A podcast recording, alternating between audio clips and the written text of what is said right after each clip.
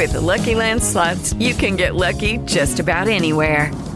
This is your captain speaking. We've got clear runway and the weather's fine, but we're just going to circle up here a while and get lucky. No, nothing like that. It's just these cash prizes add up quick. So I suggest you sit back, keep your tray table upright, and start getting lucky. Play for free at LuckyLandSlots.com. Are you feeling lucky? No purchase necessary. Void where prohibited by law. 18 plus terms and conditions apply. See website for details. Blog Talk Radio.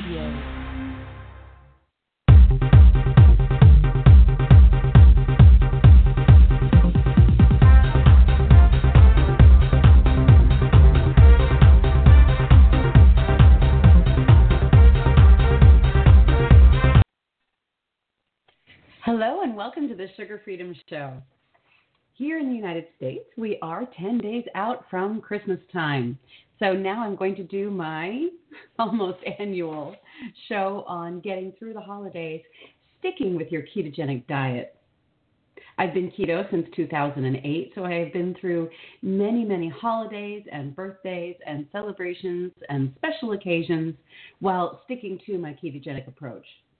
I've also been through some holidays where I threw caution to the wind and went ahead and ate whatever my impulses told me to eat, and that did not go so well. So I'm doing this podcast today to get the message out to those of you who have been following a low-carb or ketogenic approach. I'm talking about ways that we can stay keto through Christmas or whatever holiday you happen to celebrate, and maintain our self-confidence, our self-respect, and also maintain our health. Brief description of how I follow the ketogenic approach. To make things easy, I don't do net carbs, I don't subtract fiber, I don't do any of those things. I simply give myself a budget of 30 grams of carbohydrate per day. And this is when I'm trying to stay lean, to lean out, to go ahead and remove some of the fluff. Right now, one of the things that, I won't say that I'm struggling with it, but I'm really thinking hard about what appropriate goals are for body fat levels, for shape, for size, for weight, especially after age 50. I'm 53, and I have gone through the change and really very happy with the weight and appearance and the size of my body live. Some of you may know that I am a working actor and choreographer and dancer and also director and writer. And there is a big difference between the way the body appears on stage and the way the body appears on camera. And one of the greatest challenges that I have is this understanding, having worked in Hollywood and having worked in the entertainment industry, of really how thin the entertainment standard has become for the female form, and how incredibly difficult it is to present that and to stay that lean, to get to the level of leanness that the camera and the media really seems to go for without starving. And so this is simply the personal question that I have to ask myself, especially when, here's one of the things that I know about weight and size and shape. One of the most important things that we can do is to maintain a waistline, measure the waist and make sure that it's less than 50% of height. That's step one. And then step two is, if you do know what your waist measurement was when you were a young woman, we want to maintain that waist circumference as close to that as we possibly can, that every inch that we add to that waist circumference as we mature, that as that waistline gets larger, our risk for certain diseases also gets larger. Heart disease, diabetes, Alzheimer's, all of these diseases that seem to be connected to lifestyle and connected to overeating. And most often to overeating sugar and the foods that turn to sugar. Closing the door.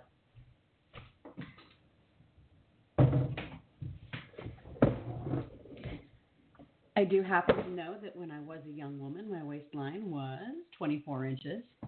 And I just measured it this morning, and it's at 25, which is actually not bad if you think of the, it was at 24 when I was 17 and 53 now. I do want to lean it out and bring it back down to 24 because I can. I've done it before. And I know the approach that I need to take. Every once in a while, I experiment with more fruit, more nuts, and more cheese, and more dairy. And that tends to cause a little bit of fluffing out. And so when I pull out the fruit and some of the cheese and dairy and the nuts, my waistline tends to shrink right back down. Also, in the gym, I have been going for personal bests lately and really excited that I've managed some personal bests on the squat and on the deadlift, really continuing to focus on my ability, what I'm able to do, as opposed to focusing so much on the scale. However, bottom line, that tape measure, that is my best friend. The scale often lies, the tape measure doesn't. All right, so let's get into how we stay keto during the holidays, some of the strategies that we can use. So it is, if you're listening to this podcast on the day that it's being recorded, it's 10 days out from Christmas. It is December 15th. So here's the plan, everybody. The plan is to stay in what I call strong keto and then to open it up a little bit on Christmas Eve and enjoy some extra goodies. One of the things that I have found is that after 40 and 50 and beyond, I used to follow what we call the 80-20 rule. Now I have to follow the 95-5 rule. So that means that 95% of the time I'm staying in strong keto, and maybe 5% of the time I'm going to have what I call occasional foods or special occasion foods. So here's how it looks. For the next 9 days leading up to Christmas Eve, I'm going to be in strong keto. And what that means for me is that means no cheese, no nuts, and no fruit. So what am I eating? I am eating an appropriate amount of protein. So at my weight, I'm looking at probably doing about 90 grams of protein a day. Sometimes I could go all the way up to 100, but in order to get 100 grams of protein a day, I've really got to be just loading up on the chicken breast and on the ground beef and things like that. So sometimes I don't necessarily want to push that protein number. And then also keeping the fat probably at around 90 grams, 80, 90 grams, and then coming in to about 30 grams of carbohydrate a day, which is all coming from above ground vegetables. So that's the big difference. I mean, my protein and my fat generally stay about the same all the time, but when I do want to get leaner, I make sure that all of my carbohydrates are coming from above ground vegetables and that I'm leaving out the cheese and the nuts and the fruit. And for me, the fruit is basically just Granny Smith apples. I need to stick with very low sugar fruits, and it also might be berries, raspberries, blueberries, these kinds of things. So those are out for the next 10 days. So breakfast is going to look like it's going to be a couple of eggs, a couple of strips of bacon, and maybe some broccoli or some spinach. And then lunch is going to be a good-sized salad with simple dressing, oil and vinegar, and it's going to be another source of protein. That might be chicken or fish or pork. And then usually I am not eating dinner. So I'm also combining some intermittent fasting to my ketogenic approach. And then things get interesting on Christmas Eve because this is when we do a beautiful meal, and so I'm probably going to be doing a prime rib this year. And so that Christmas Eve meal is going to look like this. It's going to be the prime rib, and then I'll probably do a fancy cauliflower. I'll do a mashed cauliflower with some lovely garlic and some cream and some butter. And then I'll do mashed potatoes for my husband and my son because they're not crazy about the mashed cauliflower, which is fine. I don't mind doing that at all. And then I'll do some kind of special. I think I'll do a roasted Brussels sprout with some bacon, which is absolutely delicious and fabulous. And I'll have a salad, and I'll probably do some very pretty pomegranate seeds on the salad to make that colorful. And then, of course, I will make my ketogenic mousse, which is made with avocado, dark chocolate, xylitol and stevia mix in order to sweeten it, and then also heavy cream and a bit of vanilla. Note, it's very important if you bring xylitol in your house, keep it away from your pets. It is highly toxic to dogs. And then also on that Christmas Eve meal, I'll probably, as my appetizer, have a lovely cheese, a brie or a Stilton or something really fabulous like that. So, and then what happens is that if you're going strong keto, as I do, all of those days leading up to Christmas, when you're having the pomegranate and possibly the brie and a Granny Smith apple, maybe some nuts, what happens is that those become very special foods. They become special occasion foods. So you're making this shift in, whereas everyone else around you is eating the Christmas cookies and eating the Christmas candies, you're going to stay strong keto for the 9 days leading up to the holiday celebration. And then that holiday celebration is going to add special foods. You know, your protein is going to be high quality and really lovely. And then you can make those wonderful desserts that are sugar-free and grain-free. So you're still celebrating, you're still enjoying, but you aren't creating excessive appetite. So at this point as well, I do want to cite another study. Do ketogenic diets really suppress appetite? And a systematic review and meta-analysis. So we're beginning to see scientific meta-analysis of the ketogenic approach, seeing whether it does suppress appetite, which it definitely does for me. Ultimately, I believe that the reason a ketogenic approach works for me is it stops me from overeating because it suppresses my appetite, even when I'm in a caloric deficit. And I'm going to go ahead and click on this link. And in Obesity Reviews, you can find this A.A. Gibson, R.V. Seaman, and Lee, Ayer, Franklin, Markovic, Catterson, and Sainsbury, showing that they did a meta-analysis showing that there is an appetite-suppressing effect in the ketogenic diet. And here's the introduction is pretty interesting, so I'll go ahead and read it for you. Introduction. Hunger is a major side effect of weight loss attempts, and of the plethora of over-the-counter weight loss products and diet books claiming you can diet without hunger is anything to go by. It is also the most profitable. Compensatory increases in hunger and appetite generally in response to energy-restricted diets probably continue to the high rate of attrition, that means going off of diets, in weight loss attempts and the inability of individuals to maintain weight loss. These compensatory changes in appetite during weight loss are thought to be induced by alterations in expression of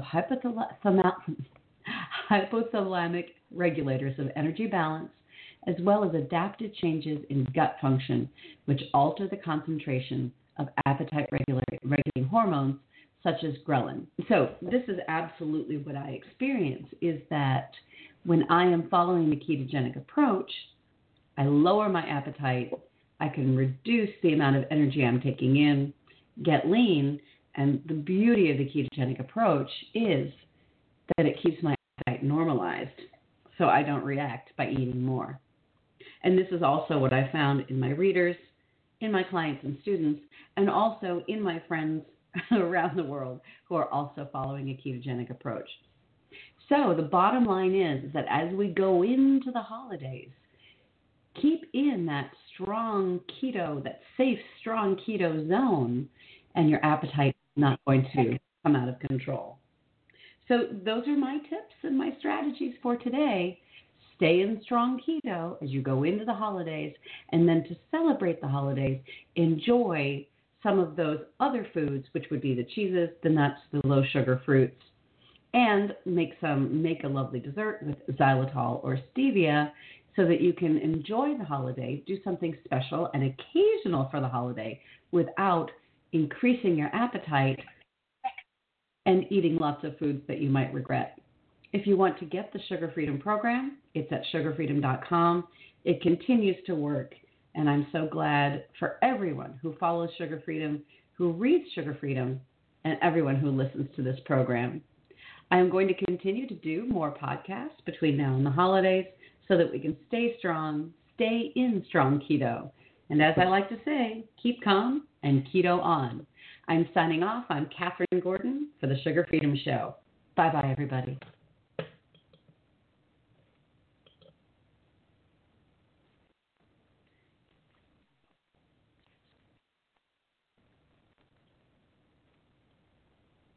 With the Lucky Land Slots, you can get lucky just about anywhere. This is your captain speaking. We've got clear runway and the weather's fine, but we're just going to circle up here a while and get lucky. No, nothing like that. It's just these cash prizes add up quick. So I suggest you sit back, keep your tray table upright, and start getting lucky. Play for free at LuckyLandSlots.com. Are you feeling lucky? No purchase necessary. Void where prohibited by law. 18 plus terms and conditions apply. See website for details.